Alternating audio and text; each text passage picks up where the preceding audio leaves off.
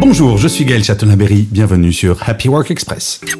Dans une étude réalisée par PageGroup France au cours des deux dernières années, une entreprise sur deux déclare avoir embauché des salariés de plus de 55 ans. Dans 20% des cas, nous dit cette étude, les recrutements de personnes de plus de 55 ans visent à répondre à une pénurie de main-d'œuvre.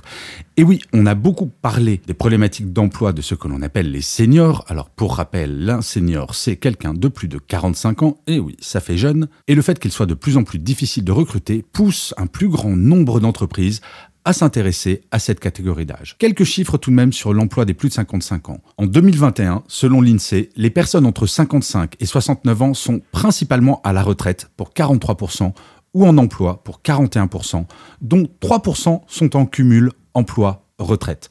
Les 16% restants, c'est ni en emploi ni à la retraite, sont soit au chômage pour 3%, soit inactifs sans percevoir de retraite pour 13%. Bref, si jamais vous êtes DRH et que vous avez du mal à recruter, les seniors vous attendent.